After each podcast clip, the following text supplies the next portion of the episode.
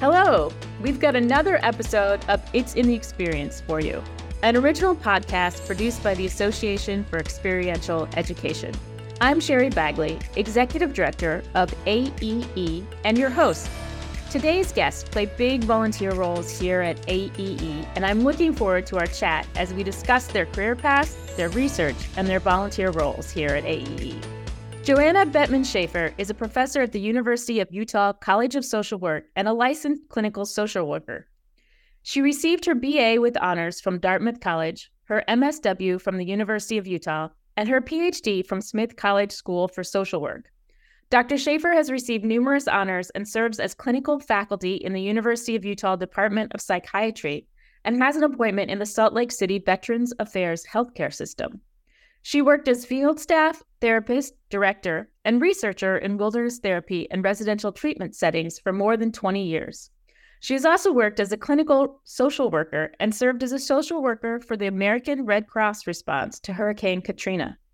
Dr. Schaefer's research focuses on nature's impact on mental health, wilderness therapy, residential treatment, and attachment. She's the editor in chief of the Journal of Experiential Education.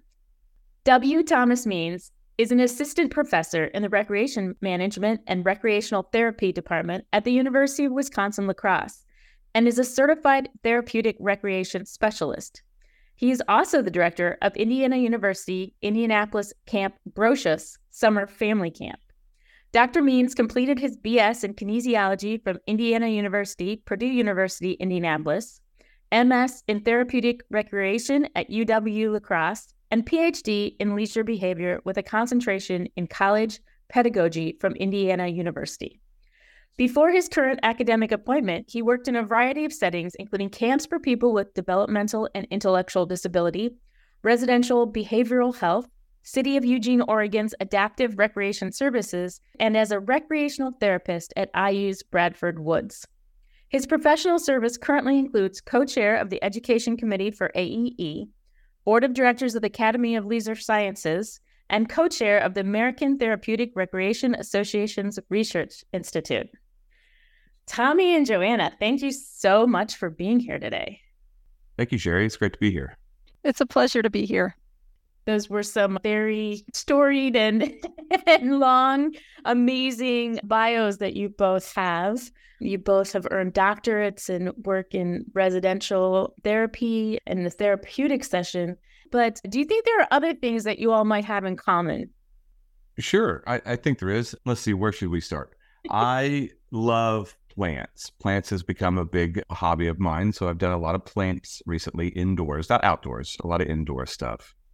Yes, I'm an enormous plant lover. I think professionally, we also have a lot of overlap in terms of using outdoor spaces to work with populations. I think you've done some focus on kind of family work and adaptive settings for folks with disabilities in outdoor spaces and in camp spaces. And I've done other kinds of work in outdoor spaces, mental health therapy and outdoor spaces, things like that. But I think we have a lot of overlap in terms of using the outdoors as a space to work with populations. Yeah, absolutely. Mine started indoors just with a volunteer program, but quickly became an, an outdoor thing. After hearing the bio, it always sounds weird to hear all those things when I think of myself. So I just like I'm just a camp guy. I just I've worked at camps and hear all the things. But yeah, a lot of outdoor things in different ways, from residential week long camps to short burst treatment programs at Bradford Woods. So yes, definitely some commonalities there. And I think also the other thing that occurs for me Sherry, when you give us that nice compliment about, like, oh, look at all those things you've done, is I'm 52. Those things took me a long time. so I think that for somebody hearing this who thinks, oh, I'm 22 and I can't do those things, yeah, you absolutely can. So some of it is a function of time. I think it's also a function of privilege. I've been lucky enough to go to a lot of educational institutions and found funding to do that. And I've had an enormous amount of privilege that's brought me to this particular moment. And all of my social identities, I think, are a piece of that. My particular path in life and all of the things I've been able to accomplish are in part because of the power and privilege that I hold and have held in the world. Yeah, that's a great perspective, which I, I can second too. It just hearing those things definitely it takes time. And I think as I talk a little bit maybe about my story coming from a, a camp counselor to a, a camp director to into the academic world, it takes time to, to, put into those things. So if people are on that path, you can get there. Just keep chugging along, and all of a sudden you end up with a bio that sounds like that. Yeah, and I think also incredibly privileged as a first gen student. A lot of the mentors and folks that I had, and the path that led me back to education and through some of these programs and different degrees. Super fortunate for the position to be in, in privileged in some of those ways, and so privileged to have the mentors and folks that I did with a lot of interesting AE connections too. I think. Yeah, that was going to be one of my questions for y'all is what drove you to keep pursuing degrees to finally get your doctorate to do that? Was there a, a specific thing that you were trying to accomplish? Was there a person that was maybe mentoring you and, and telling you you could do it? What was the impetus behind that? I think for me, when I finished my bachelor's, I had no intention at all of pursuing an advanced degree. And then when I found my way, really by accident, into a field staff position in wilderness therapy, largely really to keep up with my older brother, who is always doing something cooler and better than whatever it was I was doing. And when I had spent a few years working in wilderness therapy, I found that I really wanted to know more than I did about the populations we were working with. And because my undergraduate degree is in English, not in psychology, I really had no theories, no ways to understand the real deep distress of the populations that we were working with in wilderness therapy. And so that's what drove me to get my master's. And then when my master's in social work was over in two years, I thought, wait, that's it? There's still more I want to know. really, as soon as my master's was over, I went mm-hmm. into full time practice as a therapist in wilderness therapy. But I immediately began planning when can I begin a doctoral program because there was more I wanted to know, more I wanted to understand about the people that we worked with. And I had zero intention of going into academia. My father is in academic medicine. Hi, Dad. And um, it's just not a life that I envisioned for myself in academics. And I thought that I would just be a clinician. I would be a clinical social worker and have a greater, deeper understanding, hopefully, of the populations we worked with. But when I was working on my doctorate, and I don't know, Tommy, if you had this experience as well, they always encourage you to teach and you have to do research right? And doing those things, I discovered that I loved them. And that's really what brought me into the position I'm in now. It's always great to hear other people's stories, especially those who have gone through uh, a doctorate and suffered and enjoyed so much the, especially the dissertation process. But to hear other folks' path is, is always great to hear. I think mine's kind of an interesting one, and maybe there's a couple of different drivers for my different degrees. So I went to college for a couple of years at Marshall University, studying art education and had a great time. That's back in the early 2000s when Marshall was really good at football. Socially, I had a great time. Academically, not so great. So if that happened to you, I've got a couple blips on my on my transcripts that aren't so great, and that's okay. I took a six year break and I did a bunch of different odd jobs. I managed a convenience store that an uncle owned for a couple years. I worked in a warehouse doing inventory and counting bags of starch in Indianapolis. I worked for my dad for a few years after he retired and started a little little maintenance company in Indianapolis. So I was a fork truck mechanic and heavy machine mechanic for about two years until the recession hit in 2008, and I went back to school and was studying exercise science at IUPUI there in Indianapolis. And I was pre physical therapy at the time, and I wasn't really sure what I wanted to do, but I liked sports at one time, and everything that I read said go get a degree in exercise science and then study PT and doing that, I thought it was great and it's really interesting things. I shadowed a couple PT clinics and they were super interesting, but just not, I could just tell it wasn't maybe exactly for me. And one summer, I got an email about working at a camp for folks with disabilities. And during that time, I had volunteered for a program at IUPUI called the Motor Activity Clinic, which was working with kids with developmental disabilities in an adapted physical education program. It was associated with a class I volunteered with the program and then became a staff member through a, a, service learning program at IUPUI, which was super helpful and provided me some extra funds, which made navigating the undergraduate experience a little easier. And during that time, I also started volunteering and working at the math center. I was not strong in math. And when I went back to school, I had to take remedial math classes just to get myself back on track. So if you're not a math person, you can still get a doctorate degree. You just have to put in a little bit of extra work at the math center. And I started to really enjoy that. It was a cool program where you would take a class and you would come back in and you could mentor for it, just that specific class, which was really awesome.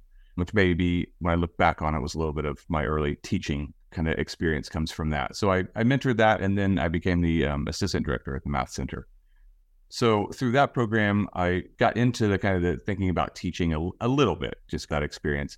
And as I mentioned, when I went to work at that, or I got the email about working at a camp for folks with developmental disabilities, I thought, let's check it out. So I went and was a 27 year old camp counselor, and all my peers were about 10 years younger than me, which was fine. It worked out totally great. And that's where I learned a little bit about what recreational therapy was. And I loved the outdoors. So I grew up doing all kinds of outdoor stuff on the river and camping. And that was our identity as a family growing up was just playing outside. I loved that and heard about recreational therapy. And that's what drew me to a master's degree. I didn't know that was a thing. I'm going to finish my bachelor's degree in exercise science and move into this recreational therapy world.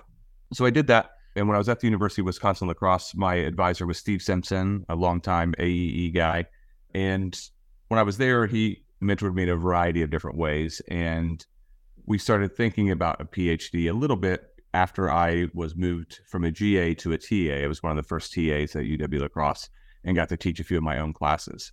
During that same time, I was running a camp in Minnesota called Camp Winnebago, also for adults and children with developmental intellectual disabilities, severe to moderate, and became the program director there and then ultimately the co director during that time, I really got into training. So training staff, we had a lot of international staff. So doing a lot of our, our two weeks of training before the camp started and really loved that experience. I thought maybe this training stuff and working at the Math Center and doing some mentoring there and teaching this class, this college life, this college professor life might be cool. And I still have my summers off and I can still practice and do some outdoor stuff. So that's what kind of led me to IU and an assistantship with Bradford Woods. It was just perfect. And a great colleague of mine who is at IU now teaching Jordan McIntyre. She was going to do her PhD at the same time. And we thought, okay, if you're going to do it, I'll do it. And we jumped and took the path there. And it was just great. That's awesome. Thanks for sharing those stories. You both mentioned different kinds of therapy. And I wonder if you could elaborate a little bit more, Joanna, on what wilderness therapy is for our audience listening, and then tell me what recreation therapy is, because there's a lot of therapy out there and there's a lot of links between therapy and experiential education. But just for a little more information, Joanna, what's your definition of wilderness therapy? That's a great question. So, wilderness therapy is mental health therapy that's generally delivered in a wilderness environment. And that environment really varies. Out west, we have these gorgeous enormous deserts with very eh, few structures and few people and just these massive ecosystems that really are largely uninhabited by other people. In the east, where some of these spaces are, they're smaller, more forested areas, but still outdoor and wild.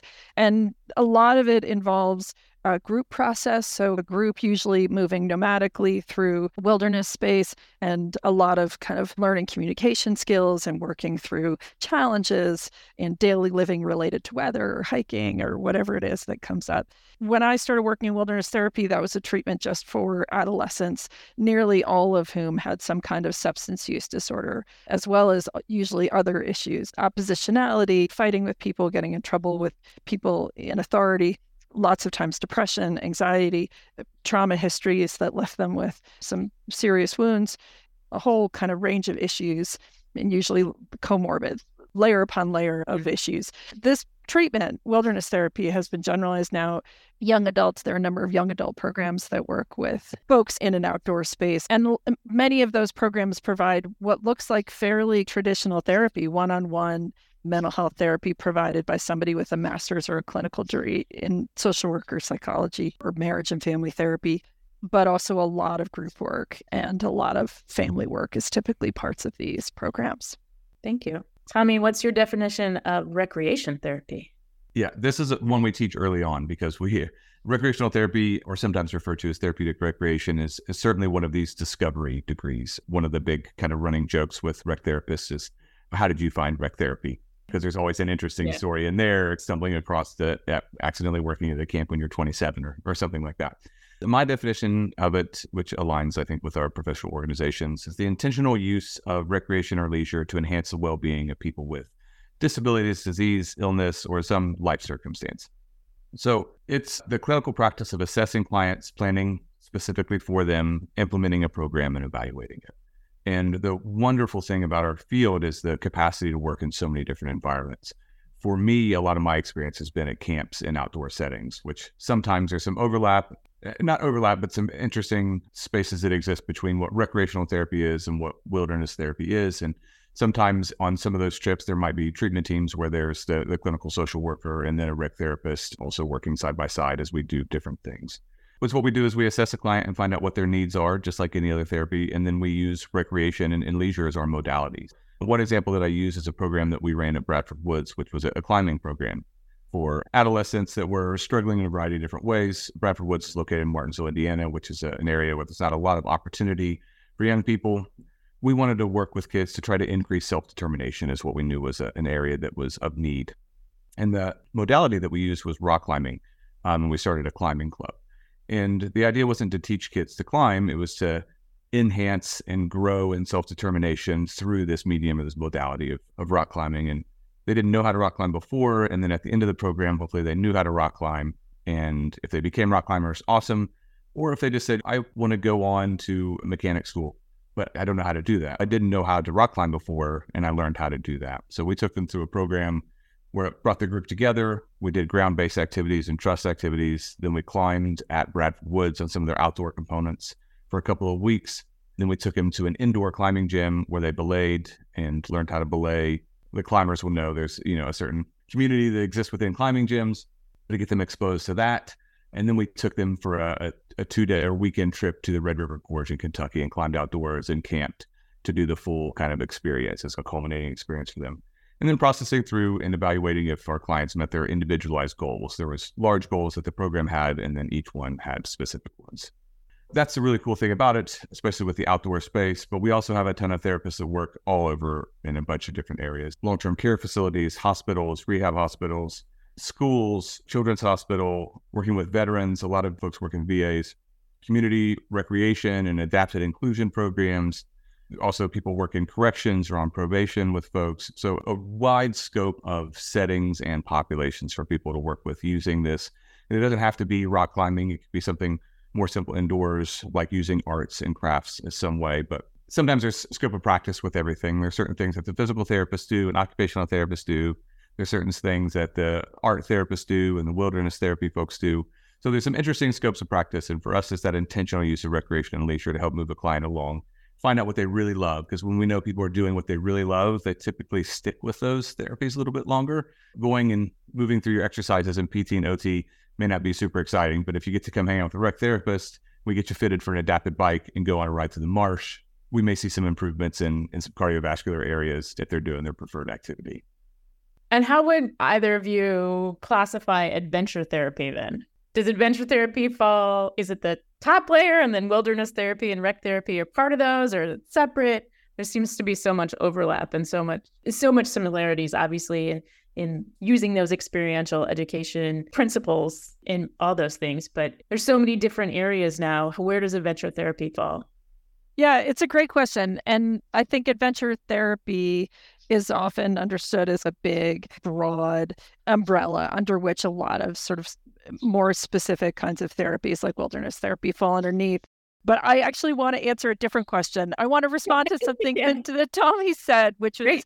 around if somebody loves that thing, that part of rec therapists, what they're doing is really linking people with challenges, but also things that they love that help them work towards their goals. Because I am working right now on a study with folks at the Salt Lake City VA, and my collaborators there designed a study that involves we created a six session mindfulness intervention to help older veterans who have post traumatic stress disorder. And we said either we randomize them, either you're going to get these six sessions delivered indoors at the Salt Lake City VA, or you're going to get it outdoors at this gorgeous arboretum. And what's really interesting, and it's a really small sample size so far, we've got like around 15 or 20 veterans in each group. So, not really enough to get statistical significance on the many mental health measures that we're looking at. And we're measuring everybody before and after each of the six sessions, and then also one month after these interventions end. And we're running multiple cohorts. So, we're just a few months in.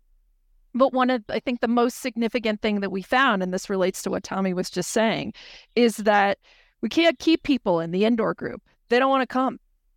They're like, I got better things to do. There's just not that much fun for me. They're not saying that, right? What's happening is Yeah, they yeah, just yeah. don't show up. Like attrition in that group is massive, and they cannot keep people in this group. But the outdoor, the arboretum people, they keep coming back. And that's really important because one of the big problems that you have with veterans specifically is getting them to show up to treatment. There are so many things in military culture that push against seeking help and seeking healing and acknowledging weakness or vulnerability or pain. And so there's so many things that are so hard for veterans and for service members about seeking mental health treatment. And so to deliver an intervention that has mental health benefits, a variety of benefits, but to do it in a setting that doesn't look like treatment, that might be, I'm just here in this arboretum with my peers, is I was really connecting with what Tommy was saying, which is that if you can connect somebody with something that they like, they're more likely to do it. And that's what we're seeing in this study with veterans. That's awesome. Joanna, when I was at Bradford Woods, part of my role there was f- family. I worked within the family and military department, and we ran some programs with the Wounded Warriors Project um, and did these Odyssey groups where they came out and stayed with us for about eight days. And they were either all male, all female, or, or couples. And we also did Family Battle Buddies, which was a family program, kind of reintegration after one of the parents had, had served and then come back, reintegrating using some different programs. And and yeah, it's like being in that setting, the outdoor space, using climbing things that kind of relate back to experiences that a lot of our veterans have used. The camaraderie is another component of it too. Being with other veterans and in those outdoor spaces is certainly a great conduit for some of those things and to guide folks in and, and keep them motivated because as was in wilderness therapy and, and so many of us in the therapeutic world, our folks need to be motivated to be there to reap some of those benefits. And that's what I love about it is being able to tap into kind of these strengths and these desires that people have because that's when your free time you you do what is authentic to you, or we hope that we can, right? That we do these things that we love to do. That's what leisure is and, and free time. And we are get the capacity to lean into that for folks to help them achieve new things or get back to something after an injury, rediscovering something or finding something new. Joanna, how do you find research projects for people who are looking to pursue their doctorate or looking to maybe they're a facilitator or a, a program manager who wants research on their program? How do we connect those people and how do you find research projects or find a researcher who could do research on your project? Yeah. So there's a I hate to push Google because they have all the marketing they need. They don't need Yeah. me, but there's a, a platform I really find helpful and it's free and everybody can use it, which is Google Scholar. So it's uh, scholar.google.com and that indexes all of the peer reviewed articles and books that it can scoop up in the entire world. And what's helpful about that is that I don't need to have access to any specific library. I, lots of people, once they graduate with a degree, they don't get access to that institution's library databases anymore. Google Scholar is free. And lots of times you'll run into a paywall. You can't read the whole article, just the abstract, but you certainly can get a sense of what work is being done on a topic that you have interest in. And so, very often, if I'm trying to do just a, not a deep dive, but just a quick survey, who's looking at this thing that I'm interested in? That's where I start. It's just pulls, it's a search engine only for the scholarly literature. Who's doing research on something? And so I think that's a really useful platform for people who don't have access to research databases or all the tools that I have being connected to a university. That's a good place to start. But I also think for people who are interested in research, I began my research career by looking into things that had confused me or confounded me as a field staff. And right now, I sit on the admissions committee for our doctoral program. Our strongest applicants come in with research questions.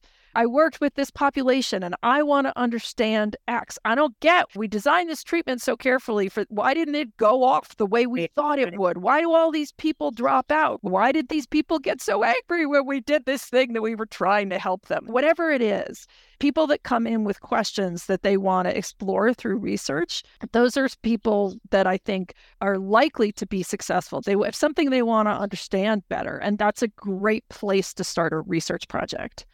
Yeah. And I think one of the strong things about AE as an association is that we have researchers and practitioners within our community And at places like the conference and our roundtable calls, you can talk to a researcher. You can be a camp counselor who is wondering why their kids are, you know, not getting more uh, self respect during their program or not doing the communication skills. And you can talk to a researcher and either find out what the research is or start a research project. So I think that's one of the great things about our community is we work to connect those folks together because we have an amazing amount of research in experiential education over the last 50 or more years with how it works. it really works.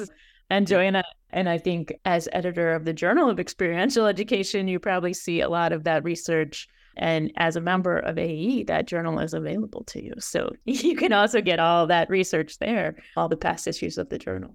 Yeah, Sherry, I, can I yeah, add on to that a little bit? I think yeah, uh, please those are great points. Having a question, and a lot of us who work in kind of the therapeutic world, we, we're we're curious about those things anyway, right? We're evaluating things, and once those questions come up, when you start to get a desire to explore them more, that's when we say, yeah, come learn more, come study more on these methods of how to figure these things out. But I think your point and how do you arrive at that? I think AE is a wonderful place. I remember early on in my master's program, before I was even thinking about going on for a PhD, going to AEE and being able to sit next to people who I was reading about, being able to just walk up to Jim Sibthorp, be like, "Hey, this thing you wrote about camps, can can you tell me more about that?" And just have access to those folks in a way that's so wonderful. So walk up and ask the question. If you see their name and they're presenting, go and then linger at the back of the room and ask them about things is a, as a great way to navigate those.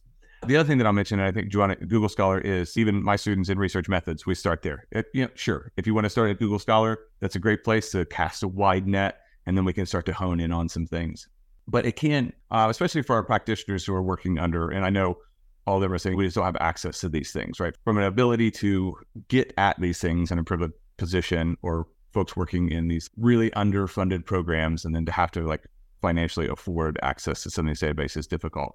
But I will say this ResearchGate is another program that you can use. ResearchGate is a academic Facebook in a weird way. It's just a place where you can go. The cool thing about it is if you sign up for an account, you can email people who have wrote things directly and ask them for papers. So I've had people message me on ResearchGate and say, Hey, I, am interested in this paper you wrote. Will you send me a, a, copy of it? And a lot of us, people who have wrote papers, uh, are happy to share some of that information if you just contact us. And I know that they exist in, in journals for, for a reason, but sometimes you can reach out and make contact. And ResearchGate is a, is a good way to see some things and an easier way to access. So not only can you search things on there like you can't Google Scholar, but you also have the ability to then email the authors and explore more or learn more potentially.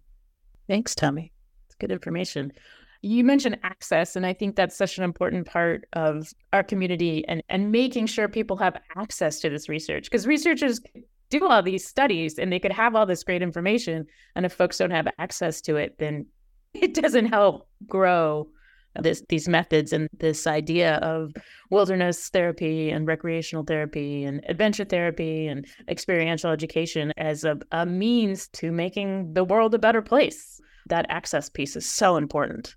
Yeah, and I, I, will also share to build on what you were saying yeah. about the conference being a place that really can connect practitioners and researchers, I'll say that as a researcher, I love talking to practitioners because it's doing research in a void, in a vacuum, and just in an academic setting. Who is this helping? Like, and so to be able to talk to practitioners and say, hey, here's what I found what do you make of this? Or how do you understand this thing? Or what application do you think this has to your setting or the people you work with? Or how, is there any way that we can use this to in your setting? That's the most fun thing that i do is to make that link from can you help me to understand how you help me to make meaning of this? And every time i present my research at conferences somebody asks something and i think wow i never thought about it that way. Like i didn't i didn't have the same frame of experience that you did and I didn't know how to interpret this. So many of the times people will say, "Why didn't you do this?" and I'm like, "Why didn't I do that?" That's, yeah. that's a great question. Yeah, so it's so wonderful for me as a researcher to come face to face with practitioners and they always illuminate something new about what I'm doing and help me to map it onto actual practice. What does this mean for what somebody is actually doing in the field? Yeah, and back to Tommy's thing about, and both of you about talking to the people that you see published at the conference. And when this podcast airs, we'll have just finished the conference. Everyone who's listening, you'll have to wait till next year's international conference, which will be in November of 2024. But we have AE rock stars. They're the people who at an AE conference are like swarmed by people and people want to talk to them. Anywhere else in the world, they wouldn't be, nobody would know who they were. They can go to the coffee shop, it's fine. But at an AE conference, they are the person who was just published or, or has done this amazing research. But yeah, it's just such a great community where you can walk up to those folks that you've been reading their research or their book in your class. And then there they are in the flesh. And they're just regular people who will be ha- happy to talk to you. Like, Joanna, you're the editor in chief of the Journal of Experiential Education. That's a big title, and people can come up and say, Hey, why'd you do this? So it's awesome to have that access and that ability. And I really hope they do. I really want to encourage people who are listening to this. If you're a student, you're an undergrad student, and you have a small research project you've been doing for a class, and you think, I, I don't want this to just die here. I want to do something with this. I really encourage you to reach out to a mentor or the teacher of that class and say, How do I actually get this published? And if they're not supportive, then reach out to me because uh, one of the missions of the journal is to publish new and diverse voices and people who may not have thought that the journal or experiential education or outdoor spaces are a place where you would be welcome. I want all of those voices to be welcome at the Journal of Experiential Education. And so for people who have small projects they've been working on or projects that they're working on in school, I really want to encourage people to reach out to me if they're not sure how do I get this into print and what should my I'd be delighted to pair you with uh, more senior scholars who can help you develop it flesh it out and try to get it into print in the journal. That's something I'm really excited to do. Yeah, uh, absolutely. And just second everything you just said, of course. But just in terms of that practitioner to academic world is a, an issue, right? We, we can live in these silos, we can just talk to each other and live in these kind of heady spaces. And I hated research. The, my first research methods class was with Steve Simpson, and we were reading Aristotle, and I thought this is silly. I just want to get out in the field and do archery and do cool stuff and tell mm-hmm. people like do cool things. And then as I started learning more about it, I thought, ooh, we need more research. We need to know why archery is awesome and why people love it and how it has this capacity to help people grow. And what is it about nature that's so restorative and, and people feel so connected around? So those questions led me there. But in recreational therapy, we have the same problem. We have a, a lack of evidence and research. So we've really been trying to push folks for that a relatively small field. So one thing that we've done at the University of Wisconsin La Crosse is we had this call as our field needs more evidence-based practice. So we also had a need to redesign our graduate curriculum. About five years ago, we started a dual degree program. So students can take a couple graduate classes while they're in undergrad. They go off and do their internship and come back and do a one year long master's program, which is awesome especially with how expensive school is, being able to move through that and get a graduate degree is, is really wonderful. It was hard for us, though, then to manage graduate projects and potential theses and all these different things. So we said, let's maybe mold a couple things together here. So let's do a capstone where students create an evidence based curriculum. And then let's publish these things online for free on a website so practitioners can download them and access them. And then maybe we can do some research on it later on that's what we did. We developed this evidence based curriculum website. Our graduate students, typically we have between eight and 10 that come through and graduate a year, and they all develop these evidence based curriculums. They're typically around six to eight weeks long. They're around some particular modality for a particular population. It may be adults with developmental disability and cooking, it may be mindfulness and gardening for older adults. And it's a play by play curriculum of how to facilitate these programs for recreational therapists. There's a training video and then this fidelity manual that tells you how to teach it how to lead the program, how to facilitate it with assessments and the whole kind of shebang. And that all lives on the University of Wisconsin La Crosse's website. So if you go to search up our department in recreation management and recreational therapy and go to our recreational therapy website, you can see this evidence based curriculum website. And that's all free. And we presented it at a couple of our conferences, and that's what we're trying to do is integrate this. So if a practitioner is out there and they want to get into doing some stuff, they can download one of these curriculums, run it, work with us as faculty members because we have access, we have time for these types of things. And then we can study the results that they send back to us and help further these programs. And all of our students who create these curriculums are working with their internship coordinators to develop that program specifically for those internship sites. They could certainly be used at other places, but they're working directly with the place where they did their internship. Most of them, some of them go off and try another setting, but for the most part, they're working directly with the place where they did their internship. So that kind of gives back and is a way to help develop this connection between practice and research in a really practitioner oriented way to help drive some of that. So that's kind of one way we've been trying to address it where we've seen a need for it in our field. That's awesome, Tommy. That's like the the citizen scientist projects where the, the scientists have everyday citizens go out and do stuff and then they take the research from it because they can't be everywhere. So it's great to get all that information and provide a resource to practitioners and facilitators. Thanks for sharing. That's awesome. We're going to move out of the professional realm a little bit, still within the professional realm, but you both described your connection with nature. What benefits do you feel this connection with nature has for you personally? And then also professionally, how to use that connection? Yeah, I just got off a river trip. I'm still sunburned. So I'll, I'll start by saying that. I just, it was awesome. I, my children's fall break ended Monday night and we were on the a flatwater stretch of the Colorado River for four days. And so I will say personally that I feel calmer, better, happier when I'm outdoors and particularly when I can see just gorgeous landscapes. The space that we were in was deep red rock cliffs and just we saw eagles and we saw great blue herons and it was stunning.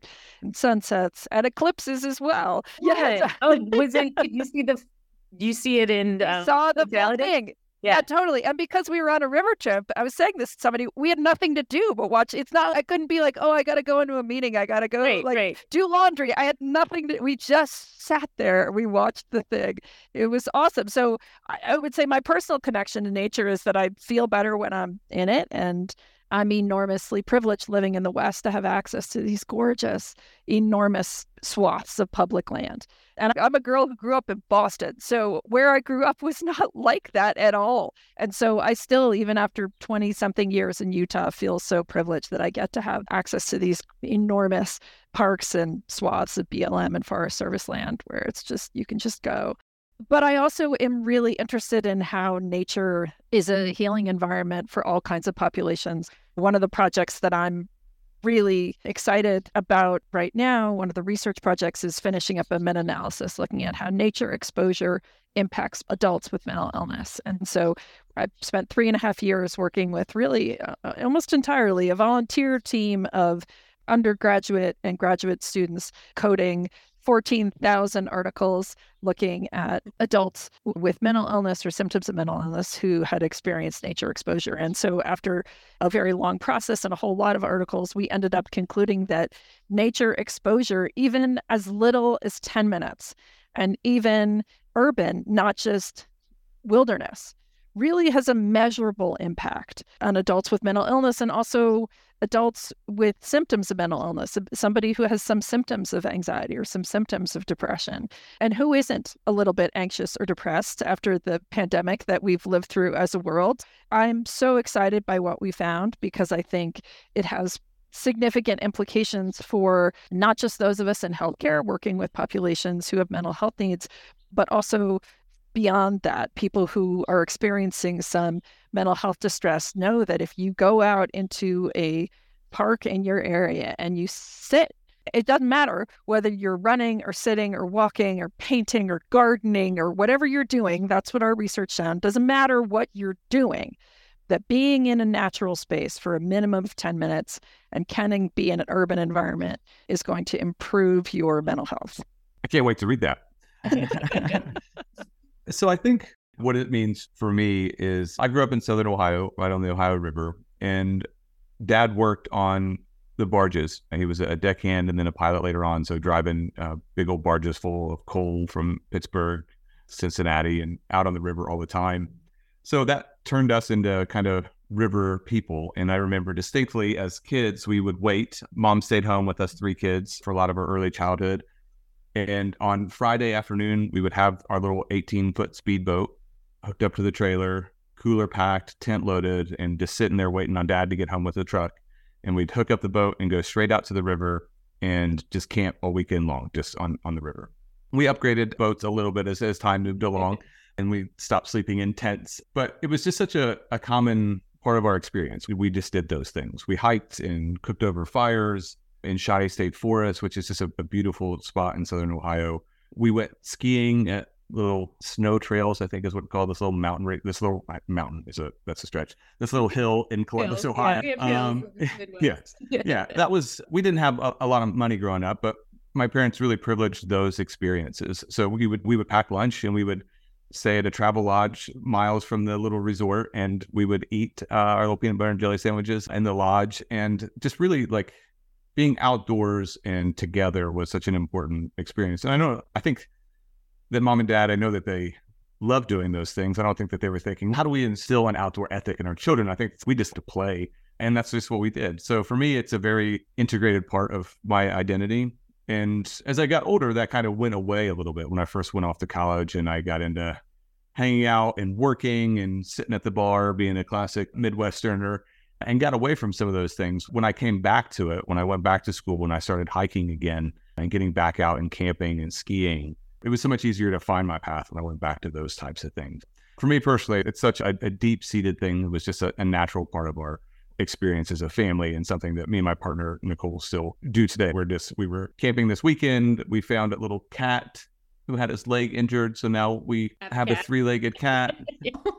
I, but we cross country ski and we're just we mountain bike and we just do all the things. We, we joked I bought a mountain bike last year and as I just got into mountain biking with a goal. She said, "Well, that's as good as an engagement ring there. That's a commitment, right? To buy a mountain bike to go mountain biking with somebody. Those things are expensive. That shows some commitment.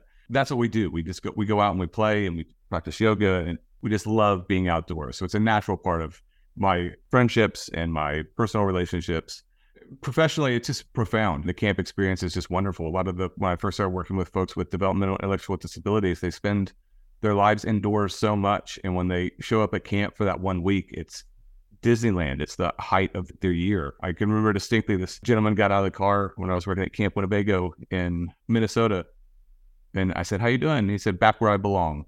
It's just like profound connection to to the space and these beautiful settings that were just so wonderful and such a driver for some of those things. And I think Joseph Sax wrote in Mountains Without Handrails, which Steve also pushed on to me, is a, a lovely book that talks about how important these natural spaces are, particularly around like the big wilderness spaces and their capacity to to inspire awe, which inspires contemplation and allows us to be engaged rather than occupied in these spaces. And in that book, he's often referring to these national parks, right? The power of the Grand Canyon to inspire awe and how that allows you to feel small and, and contemplate life and how powerful that is for growth and authenticity. But I think we can find these things when I walk down the road here and walk to the Mississippi River here in La Crosse or look up on the bluffs. A lot of times we think of these big, wonderful, expansive spaces, and they certainly have the capacity to do that. And we're so fortunate to have some of those spaces.